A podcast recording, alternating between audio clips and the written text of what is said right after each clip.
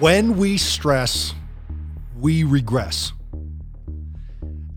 We're going to mention briefly that the recording of this episode is taking place uh, during the COVID experience, but you may be listening to this episode at a much uh, a later date.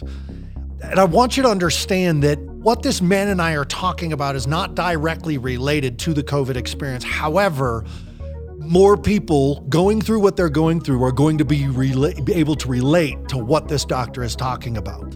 What if you could run your family in crisis the same way you run a business in crisis? When I start working with families, one of the things that I ask them, I says, "What's your family mission statement?" And see, as a business, you're supposed to have a business plan and a marketing strategy. And you can do a one page business plan, and just answering the questions automatically show you that you need at least five pages to discuss what your business is. Same with a marketing strategy. You can start with a one page set of ideas, but at the end, you're going to have a budget and an action plan and delegation duties. What if you do a family system the same way you do a business system? What if there's strength in that? When I coach parents and I talk to them about the family behavior contract. And that's different from a child behavior contract because I promise you, if you sit down to do a behavior contract with your child, it's just a new set of rules and consequences that you're telling your child is going to be taking place. But when it's a family contract, when the parents have to make damage admission and say, here's what I've been doing wrong that's that's caused us to end up here, and here are my changes that I'm gonna make, here are the rewards if I make them, and here are the consequences if I don't. The children are likely to play along. How is that any different than a business and your employees? If you're running the show, parents, and that's what we get a lot when parents call Fire Mountain, they say, my, my kid runs the household. That's like letting one of your employees run your business and it happens. You're forgiven. This, this, you, it can, the power structure can slip. The hierarchy can crumble if the foundations aren't in place. What are the foundations to business? A plan, an execution strategy, marketing structure, mission, vision, value statements. People who skip the foundational steps of business are flying by the seat of their pants. They're launching a rocket that they're building on the way to the moon. I have personal experience with that. And it's taken a long time to recreate the foundation of the business so that I'm not just slapping a new coat of paint on the problems and say, look, it's new. It's not. You got to go to the basement and fix the cracks. And it's no different than a family. I have Dr. Rao with me.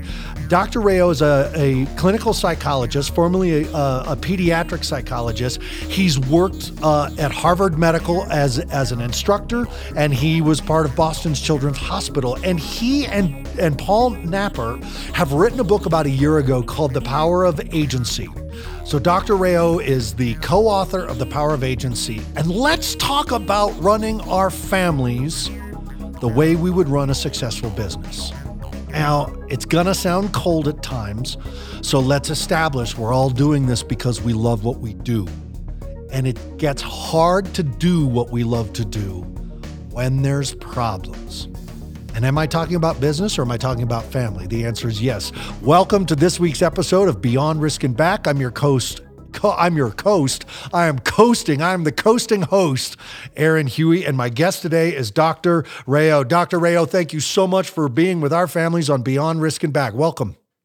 Aaron, thank you so much. I just want to sit back and listen to you. I'm I'm learning a, a tremendous amount already. Uh, uh it's an absolute pleasure to be here. Thanks. I appreciate that. Thank you so much. So let's start with the nuts and bolts of your foundation. How did you end up where you are? Or better yet, if you don't mind me digging and letting my parents see a little into your life, what happened to you when you were as a, a kid that made you get into psychology to try to help other people with their problems? well, that's such a great question. Nobody leads off with that. And, no, let's uh, go deep. I, I will tell you though, um, I have always been a sort of a quieter, shyer type of kid, the kind of kid that you could drop off, you know, at a museum uh, for hours, and then I would just entertain myself. Um, always an astute observer, always, always interested and watching, you know, particularly how do things work. And then that, as I got older, through middle school, became really about how, you know, what makes people do what they do. Right. Um, and I remember back in seventh and eighth grade, teachers would often say things like, "Tony, you you sound like." You're like a psychologist. Every time you answer that question about in English or social studies, or you're always taking the other view or wondering about the larger societal issues going on.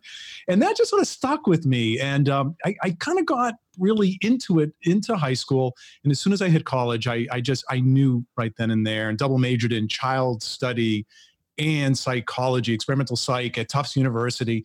Never looked back. Just just went right straight through, and I and I don't regret it for for one moment. A lot of it really is this this incredible thirst and interest in why we do what we do. It's interesting because we talked about a minute ago. You went now, and now I find out you're the shy little kid in the museum. Too, just the other day, speaking to 1,400 people in in a business about the power of agency, and both you and the the other author, and did I say is it Napper or Na- Napier? Napper, that's correct. Napper, Napper. Paul Napper, you know, he's got the business psychology side and you've got the human psychology side. What is the power of agency about? Uh, we came across this idea of agency. Now, it's a word that people are hearing more and more about. And at first, people didn't understand it. Is this an ad agency? but now, at this point, we're hearing it bubble up. A lot of people in education have been using it. People in the psychotherapy space have been using it. It actually goes back well before 50s and 60s there have been psychologists, sociologists, even philosophers talking about it. Um, it really is agency. Are you an agent of yourself? Do you have control? Do you take charge? Do you keep a clear head? Do you maintain all your faculties so that when it comes time to make a good decision, can you deliberate? Can you use the best you have in order to arrive at the best decisions? I mean, think about it. All the decisions you make each day through the week months, years of your life, they actually define who we are and they'll put us on certain paths or not. So it's we found this to be an incredibly powerful concept that nobody had taken, distilled, and figured out what how does it work. Now, Paul has all this background in working with senior managers, top leaders globally. I work a lot with families and educational space. And, and we were thinking, could we interview and mine those types of ways of thinking and behaving that we see successfully, that then bring that down? And we came up with seven principles, strategies, if you will, that allow people to have what we're calling agency. We're the first to put it into something that can be measured. We have a simple measure. You can go online at powerofagency.com and you can take one of our subtests to get an example. It's in the front of the book as well to be able to see where are we how much agency what are the practices that are out there that am i using them to the best of my ability? We find that today everyone is so anxious let alone when we got hit with what's been happening recently with the pandemic that people have lost their agency. The more anxious we are the more stressed we are in our families the less agency we have, the less control we have in our lives. I, I know that parents are l- listen to Beyond Risk and Back because they're afraid of that loss of control, that clarity that they once had when their child was saying, you know, yes, mother, yes, father, and everything was going on. And then all of a sudden, a new set of friends, a new set of clothes, a new, new kind of music. You don't really like this music. And then you say something, the kid rolls their eyes at you, and you, you literally get stair step down until suddenly you've discovered they've been cutting or they have you find the journal and there's suicide ideation in there or there's drugs in the house and you're just like when did I lose agency? When did I lose control? So I want to I definitely want to talk about the seven principles of of agency, regaining agency, but is there a process that you guys have been able to identify of losing it that these parents can go, "Yep, that's what happened at home."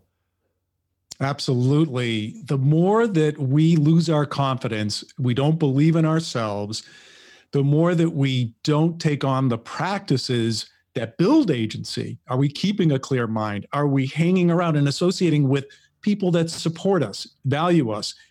Can we get to information that's accurate? Can we move our bodies and demonstrate to our kids what healthiness is? You know, these are just some of the principles that if we're not engaging in them, your kids won't be engaging them. These are the things that either promote health and happiness, low anxiety, higher confidence, or allow anxiety to spread, which it does societally and between us a lot. The higher the anxiety, what ends up happening is we lose contact with our critical thinking skills. If you think about it, we know a lot about the frontal cortex. We talk about it all the time. Executive functions, right? It's that part right up here, right? Right just below, right above your eyebrows, right there. One fourth thick outer layer of that part of your brain is what we have this miraculous gift from the gods, from evolution, that uh, allows us to think moment to moment, think ahead, reflect on the past, make moment to moment decisions. In children, it takes many, many, many years to develop.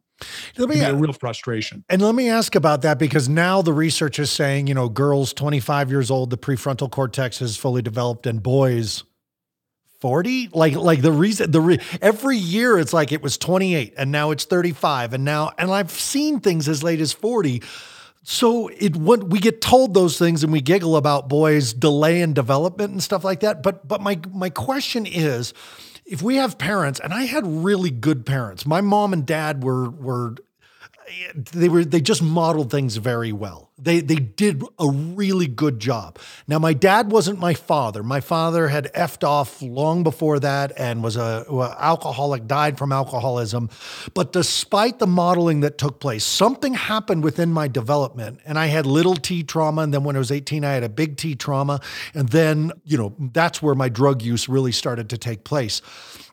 But there's also the developmental piece. What is it about a child's development that is looking at mom who's going to yoga class three days a week and she's eating very healthful, healthy and she's got an active spiritual life and this wonderful friends network, but her daughter is cutting and depressed and suicidal. And we don't know. We've lost already felt like that loss of control can we just chalk this up as there's a developmental piece that this girl's got to separate from mom, or do we have to look for a big T or little t trauma? I think that we in this country overplay development in the sense of we uh, keep we keep delaying it more and more and more and more. If you go to other countries, even if you just turn the clock back 20, 30, 40, 50 years, you realize that by around 8, 9, 10, 11, 12, kids are pretty sophisticated and they can start to do some critical thinking and they could navigate more freely in the real world. Sure, there were some dangers, there still are, but we find that they are so hovered over, coddled, or the delay in having real life experiences where they truly learn and own it, or they go through hard times and they build some resilience that's missing. Yeah. And when that's missing, no matter how great a parent and good person you are, the likelihood, the statistical likelihood of bad things happening to your kid just goes up tremendously as soon as you turn your back. And we talk about turning our back, and I appreciate that term because we, the moment our kid is on the internet alone, whether or not you're in the same room, your back's turned. And this is this is something that that we've really missed. What they can see in a moment on the internet can undo. One of the things that people have forgotten is like, despite the fact that we have access to information, visual, audio, like the, the influx of influence has surpassed the speed of which our development has been able to caught up. We're still developing as people the same way we did 100 years ago. But our brains are supposed to be handling imagery that it's not quite capable of. So that turning the back moment, I think, is important. Let's start to jump in because we've even talked about. I love this business, the business of family, because if we lose contact with the executive function, that's essentially like the executive director not showing up to the company anymore. And so, who who makes the decisions if the executive function is not? What's going on with us? And what is the common denominator of all good leaders? They're calm. Their posture is sort of upright. Their head is up. Their eye contact is good their voice is steady. The intonations aren't, you know, with inflections of worry or anxiety or doubt. They're not fake either. They they they have they've honed in these skills and they bring it into the situation and you can go into a meeting where people are frenetic because we're having this experience now sure talking to large groups of people you know a thousand fourteen hundred and, the, and we're trying to communicate calm when we kind of walk these companies and their employees through how to how to manage yourself better so we do this and we and we and we get them and their leaders to do this more and more and you can just you can just hear the collective anxiety begin to drop. Yeah. Because again, we are herd creatures and we look toward others in a hierarchy to figure out, well, who's in charge. So if you are struggling as a as a parent, or if you're finding that you have anxiety, that means that your house has anxiety. It's one of the most contagious emotions we have. Strong emotions are all contagious. We all look to each other, we pick it up in our facial expressions, in our body language, in all of the things I've mentioned your house is probably contaminated with anxiety. In fact, the society is contaminated with anxiety. For the last 30, 40, 50 years, they've been tracking anxiety. It just keeps going up and up and up in the United States. So I would really let people know that the first thing is I want you to be the leader in your house. And that doesn't mean being dictatorial. It doesn't mean just saying, you know, my way or highway. That's not what a good leader does. A good leader listens, a good leader pauses. A good leader is open to everybody's viewpoints before making decisions. Um, a leader encourages the development of the people that work for her or him. We are so inundated and overwhelmed with divisive, negative uh, information and energy. You cannot turn with and and despite your despite anybody's politics on both sides we are seeing news that feels more like views it's the nightly views it's not necessarily the nightly news anymore I, you and I were talking at the very beginning. We know the darkness sells. And so much of marketing is based on you know, resurrecting the pain body very quickly and then offering a solution. But but before you can offer a solution of this laundry detergent, I gotta make you feel the pain of using the wrong one. Your clothes aren't gonna get clean, they're gonna still smell, and your marriage is gonna suffer, and you'll be alone and probably die. Like and, and that's soap. Like like imagine what we're doing with this. So how is it that we how do we and i love it again because we've brought in that other business term of management that personal management right there there, there are different aspects of my own being my mental, my physical, my spiritual, my emotional, my financial. And I got to manage those energies. So I have to have this internal manager. And then there there's, has to be an executive overseeing the, these managers that's calling the shots, that's remaining calm and everything. But if 90% of the energy, the, the, the collective nervous system that I'm taking is, is anxious, depressed, and divided, how do I outmanage the influence, the the infection rather than affecting the infecting of the world that's going on around me, especially during a pandemic.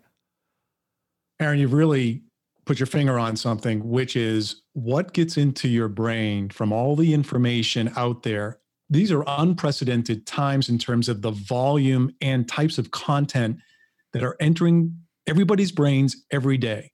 I mean, you've heard some of these statistics before. By the time your head hits the pillow, you would have had about 5,000 advertisements pitched at you one way or another. They would have at least gone through your visual field or you would have heard them.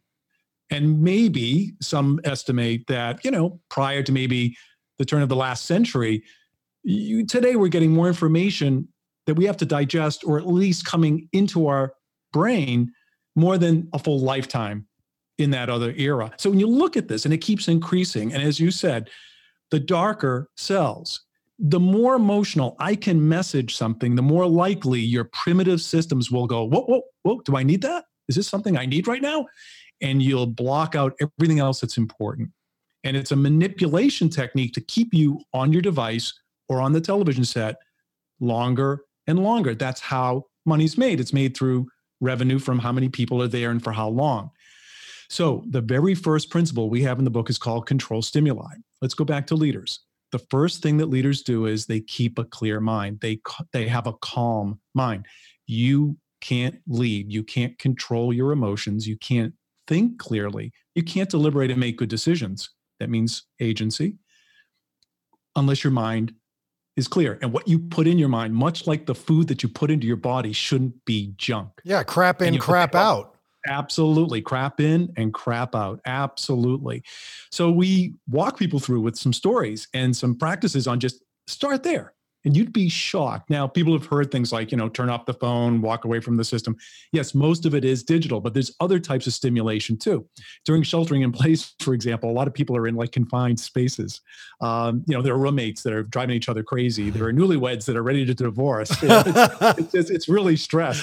Um, I'm seeing that more and more in my practices. I'm doing teleconferencing with different, you know, folks. In fact, I'm going to see uh, a family a little later today, and, and just the stress, like the things we all have, just come up to the surface. So finding a spot for yourself that feels safe and quiet, learning how to move your brain. Well, look, you've got legs. Get yourself over to spaces that are quieter. And when you do, sadly, you're not going to feel great right away. You're going to think, I'm bored. you know what? This sucks. This isn't great. And, and what that is, is your brain just isn't yet used to being in a quiet spot. It's been so sadly conditioned to hyper, hyper, hyper stimulation that when you sort of bring it down a couple of gears, people's your kids are going to start saying i'm bored i'm bored i'm bored. That is the gateway to something really beautiful which is creativity and deeper thought. Just just have to hang in there. Your brain will adjust. Otherwise the more that we put into our brain the less disk space it has available to actually do deeper thinking. And we're a little bit just like pavlovian animals just like on a stimulus constantly. I, god forbid i ever told my mom i was bored. I found myself outside with nothing to do but an hour later, I was doing something and it was right. creatively based and it was an expression of something that wasn't unlocked that that was locked up with stimulus. It wasn't until i had emptiness and that discomfort that creativity emerged. I, I love that uh, idea of listen you're bored go outside. Go outside. Because uh, our third principle we call move and a lot of it is about physical movement or moving your body in all ways, particularly in natural or outdoor spaces. If you think of it, when we're on a screen, we're mostly just getting stimulated through one of our five senses, our eyes. Maybe a little auditory is thrown in there too. That's it. So the brain is starving, even though it's being overstimulated. Right. As soon as you move about into the world, you are stimulating all sorts of internal, external sensory abilities to, to pull all this information in. That's why you go outside for a little bit. You you do relax you calm down. It's the it's the environment in which the brain evolved. It's the one that actually makes the most sense for it. We're not supposed to be indoors as much as we have become in more modern times. We're not supposed to be as sedentary. We're supposed to move in three dimensions touch reach smell taste. You can do that all just walking through a little forested area. You'll get it all. So we went number one was control stimuli number three was move. What's number two? Number two, one of my favorites, associate selectively the people we keep company with, they affect a lot of things. They affect the behaviors we're going to end up doing, they affect how we think and the beliefs we have, and they're going to affect our moods, powerfully so. Again, we're herd animals. So we're always registering all of the behaviors and facial expressions and tones of voice and also words that people tell us. If you happen to be around people who are more happy, you tend to have a contagious effect of feeling a little bit better. I mean, you've you've had this when people are at the stadium and doing the wave, or or people are spontaneously clapping, right. or at a comedy club, the contagion of laughter, dance, all that, or singing. You just feel like you want to join in. We are wired. We have something called mirror neurons, and we talk about it briefly in the book because it's really really fun. And we talked to a senior neurobiologist, for example, at the Salk Institute about this.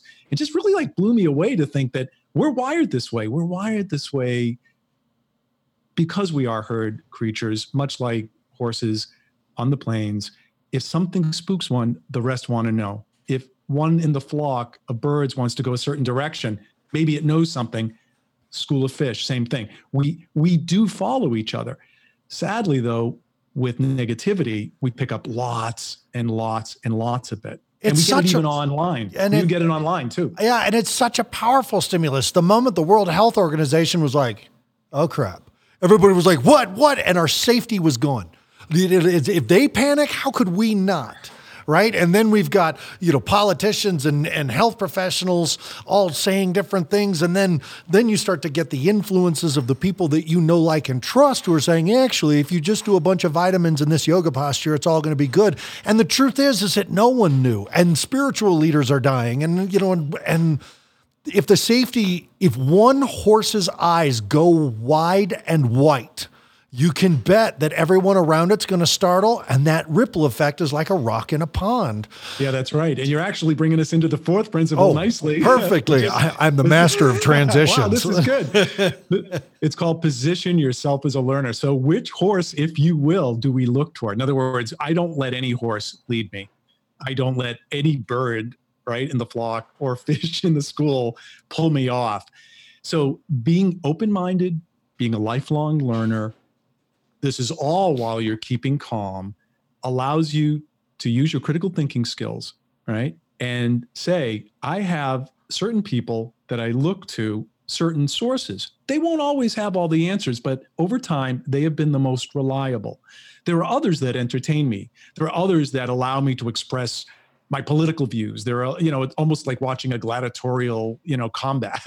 Um, but those are not the places to get information when it comes to, say, your biology or medicine. We go to the drier researchers. We go right. to the medical sites, you know, we go to Mayo Clinic or Harvard Med or whatever makes sense. And, we, and it's not easy. And here's the trick to really be a lifelong learner, you got to get yourself to a quiet space, relaxed, and take a little time. That way you'll be able to say, oh, you know what? I'm starting now to get it. I'm starting to realize that I do have time to look at whether or not that thing makes sense or not. I can do two or three clicks in to see if it even makes sense. I don't have to take the first thing that comes up on Google. right? I, I, I, can I can just slow it down. But if you're if you're already from from stimulation speeding you up, yeah, and you're not thinking clearly because you're anxious and your frontal cortex isn't cooperating, it's taking a nap. You you end up not doing the work to get yourself to a calmer place to be able to make your own decisions. You're, you know, that you're, we're, we're literally talking about like, like you, you have a cough, so you go to WebMD, and next thing you know, you're self-diagnosed with MS cancer AIDS, and you're like, I'm gonna die, and literally it was just a cough, but that's just the sign. If you have the capacity to step back into the executive position, like the manager's going to say, "Let's do some research. Let's let's let's let's do market research. You got a cough. Let's do some market research here." And if you can't get to that executive function, that that employee is just going to run amok with "I'm going to die. I've got a cough," and that's that fear-based thing again. So it's it's that's what I was laughing. It was like that position of a learner. If we're if we if we don't control the the stimulus, if our body's not moving, we're you can't skip steps. No, and it's up to us. You know, the thing about agency is I won't kid you, it's not simple, right? You, you None of this is. I've not I've not ever talked to an What's expert. Yeah, I I've, I've never once talked to an expert and have the go, look, it's really easy. Never. None of the experts think it's easy, which tell me this is work. And it's going to be invigorating and pleasant and feel good once you get it. I, I, promise you that. I mean, that I can say is when you have agency, when you feel like you're making your own decisions, when you feel like you know who to be around, what to be listening to, you know, should I be reading instead of watching the news? Should I be talking to this person when I'm not feeling well because I think I trust their views on medicine? Um, you know, once you get that, it feels good. If you your whole body feels more alive and relaxed and calm, even when you have to face something stressful. Right. But when you're in that panic mode, and we're being thrown into this panic mode more and more, we realized, Paul and I, that we weren't just hearing people in our work streams talk about anxiety. Anxiety's been climbing. It's in epidemic levels, anyways, in the United States compared to most other countries.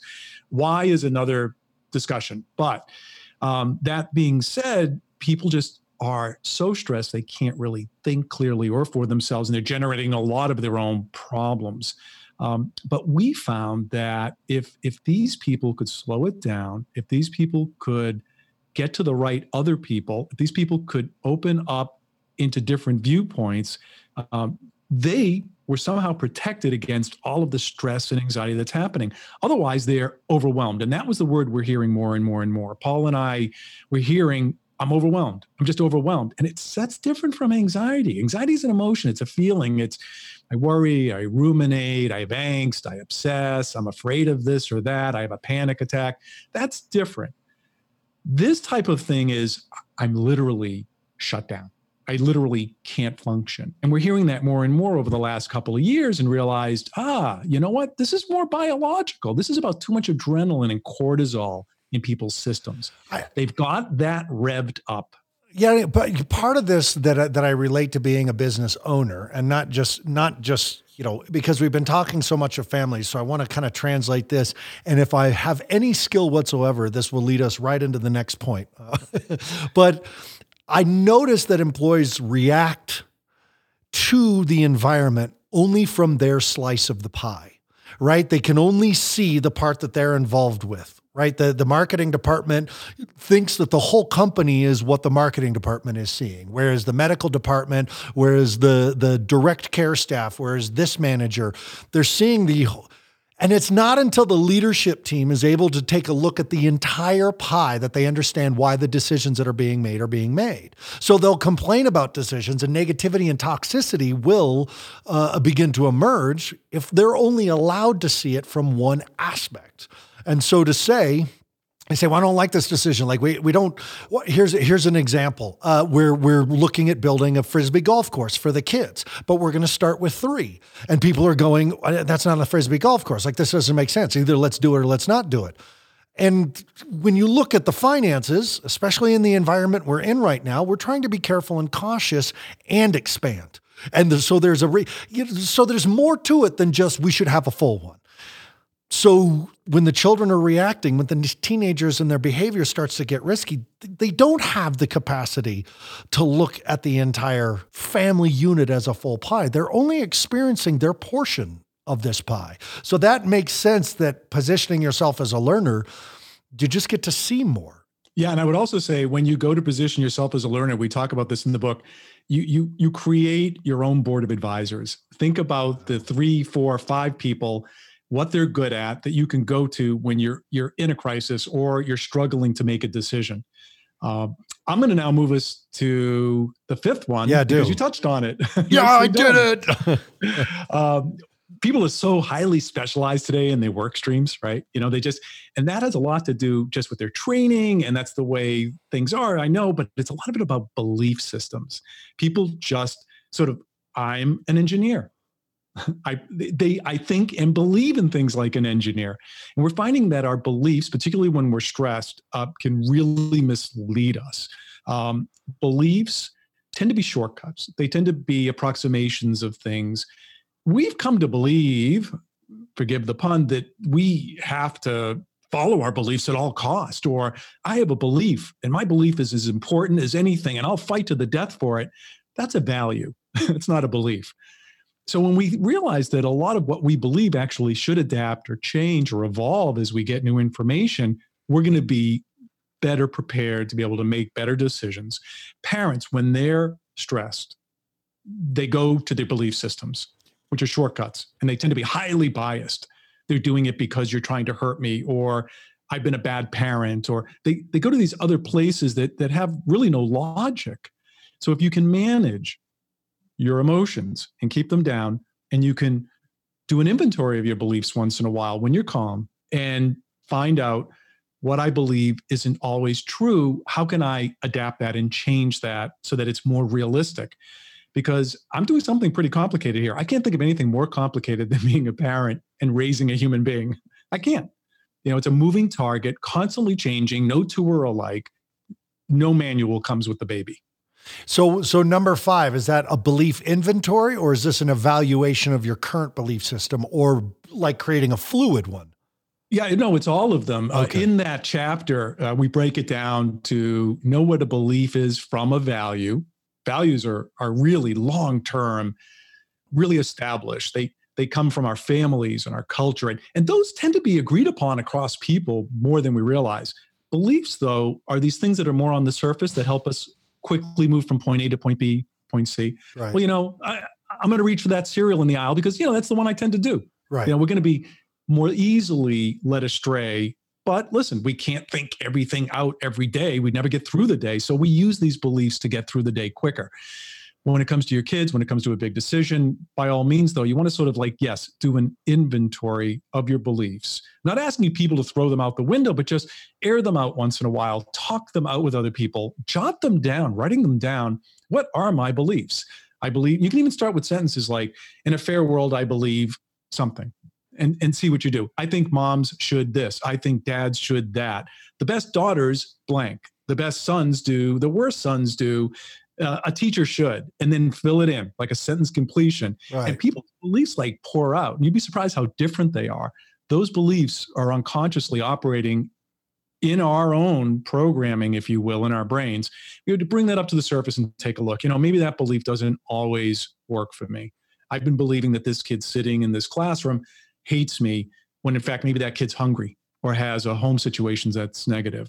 So so analyzing our beliefs incredibly incredibly important. And it's amazing because you you really hit on it when you you talked about like that doubling down because at the at that at there's a point in parenting where and and I hear parents say this, well in our family we believe in this religion or in our family we, you know lying is non-negotiable. And they double down on the belief system. And part of the the true definition of double, doubling down is it tends to be a risky double down. It's never just a well of course. And the value system that's in place it becomes so static that you actually can't help your kids. And you just expect them to change to be more like you when there was there's no consideration that you deviated from your parents value system. But through your life experience you've learned that this is what works and this doesn't work. I'm this way and i believe in these things and that's therefore why i am successful. And child you need to change your belief systems to mirror mine and you'll be successful. That's it and that's all. And that that rigidity, that, that creating a static belief system does not allow you to learn. The moment you, it's, it's baby in bathwater, there's not space to go, my kid actually has evidence that what they're doing is getting their needs met. I just don't see it. And if I'm not in a place of learning, and, and this is an example I use with you that we've we we do with the kids, is that I, how long have they grown up with the posters in their school that says "Don't smoke"? Like, like from kindergarten, your teeth go yellow, your clothes smell bad, no one wants to be around you, and by God, there's cancer. Don't do it. And then all of a sudden, the kids start smoking in, in junior high and high school. And the parents are like, What? I don't smoke. You don't smoke. We don't smoke. The system says don't smoke. We ask the kids why they smoke. They go, Well, I get to take a break from my life. I go hang out with my friends and I go outside. If I'm your therapist and you're telling me you got stress, I'm going to say, take a break from things that are struggling, uh, that you're struggling with. Go outside and start connecting with your friends. And you know what? Here's an exercise breathe deep. And I just described smoking. and so we don't, if we don't step out of our own belief system or if we don't evaluate or, like you said, do that inventory, where quite frankly, if parents answer those questions, a good child should you're going to see the shallow nature of your belief system. And because it's that word should that's really the poison of the situation. I love the way that you were describing that, and I could even hear in your voice and and your mannerisms uh, how you would literally do it. Uh, you know, with kids, um, and it was so logical, and it was it was empathetic, and it was it allows me if I'm the child to be like, okay, this person isn't just imposing something on me and just making it this overly simplistic thing. Why would I trust that? As an adult, I wouldn't trust someone who does right. that with me. But you gave me the space to actually think a little bit more for myself so that I realized, yeah, this is a logical thing. You're logical. I'm feeling calmer listening to you. Also, if we're that sort of dictatorial with kids, right? What are we modeling for them? Right. Yeah, you know, it's just it's just like like is that really what you hope they get from your parenting example? Like you're you're not showing them the complexities of the world. You're not also helping them to figure out how do I use my own critical thinking, my own mind, my own beliefs to navigate myself successfully from here on out. Yeah. All right, we got six and seven, and I'm dying to hear them. Um, these go very, very well together. Uh, so it's nice that you again put them together, six and seven. um, this is sort of where everything comes together. If you think about it through this, through the uh, first couple that we've done, particularly the first three, you've controlled what goes into your mind, the stimulation. you're clearing out your mind. You're not like filling it with junk. Number two, you're like with people that you can associate with and they're not like overstimulating you. In fact, they're supportive. Your behaviors are better and all that. Number three, you're keeping your body healthy. You're getting good nutrition. You're getting outdoor time. So you, the system is in top shape to be able to then make good decisions. But before you do, open up the world, understand it, go to the best sources you can find that's positioning yourself as a learner, control those emotions and beliefs. Now it's time. Now it's time to actually make decisions. There's actually two parts of it. One is trusting your intuition, which is your deeper wisdom, learning what intuition is and using it effectively, not letting it mislead you. And then deliberating, then act, which is the final one. So we put those two together. They're separate chapters in the book, but they go nicely together. Um, with the check your intuition, which is the sixth one, it's about what are the ways in which we can keep our mind calm, maybe move off to the side, do something else, and allow the deeper parts of our mind to give an assessment of something and it'll rise to the surface all on its own. If we're frenetic, we're hurried, we're trying too hard, often we don't listen to the intuitive signals coming with us. The most obvious ones are you could be near someone who's really not healthy for you and yet you keep overriding it you keep making excuses for it you keep staying close to them. I mean i know of situations of young women in some of the work i've done where they've told me looking back you know i was on these first dates and i knew that this guy was a creep. It just i i, I was having visceral reactions but i said oh you know what? This is a first time thing you never know you shouldn't judge people. They were ignoring their actual biological reactions. So in the book we talk about really if you let go and get yourself calm. You can learn how to listen to these really amazing assessments that come up from deep within you. Business people use these all the time. They call it strategic intuition. It's different, or expert intuition is another one. But don't let it mislead you. We call it check your intuition because you check in with it, but you keep it in check, meaning that you know you don't want to be like, oh, impulse jump you know? Well i had an intuition so i just thought i would just buy that house. Like whoa whoa whoa that's not real intuition. You want to like be calm. And the last one deliberate then act real quickly. This is one where we talk about frameworks and we interviewed really senior expert decision makers you know senior detectives people who work in intelligence units um, you know lawyers who have to make a lot of decision, judges um, um, a lot of um, medical experts who like on the fly have to come up like in an emergency room for example and make quick decisions. We wanted to know what's their secret sauce? Like uh, you know obviously they're bright people but you know what? They all said the same thing which was they use a system or a framework and when you broke it down it wasn't that complex. They listened as much as they could. They gave themselves as much time to make decisions as possible. They never rushed a decision. I talked to some of the police officers and they're like yeah when you can you still make time no matter what, try to find a way to make time. If it means you got to break from something and then go back in before you knock on that door, take that extra little mini moment. So they always made time. They always put themselves when they wanted to deliberate into quiet spaces. They had favorite spots they went to. They also knew who to go to when they were kind of stuck. And then they did the intuition part, which was, I'm going to sleep on it. I'm going to take a run. You know what? I'm going to take a walk. I'm going to give myself permission not to think of it. And let's see how my decision is in an hour something like that they use these and they and they and they come up statistically speaking with more accurate or better decisions which then is the pinnacle of agency and allows them to move forward in their life in a more positive way I, I where I, I love that you said it. I love that you address it because where parents throw this ta- tactic, this technique away is when they say, "I don't have time to take a walk. I don't have time. I don't have time." And you said you you can also do a mini moment. If everything else is in play, that mini moment can be enough right? But but the practice of what we're talking about is the hard work, not the remembering this in the moment that your child is just they've not the cops have knocked on the door, but that that you've practiced the system.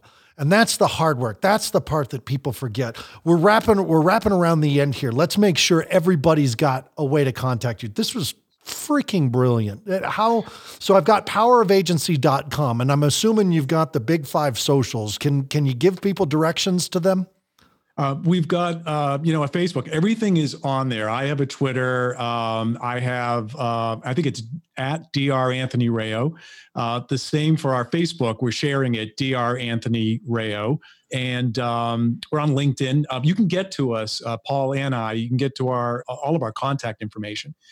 And when you come on the site, you're going to see that there's a new section just for sort of what's happening now with COVID. If you're interested in sort of resources for that, but then you can learn more about agency. You can do some you know printable examples uh, sort of simple pictures to remind you of the seven practices.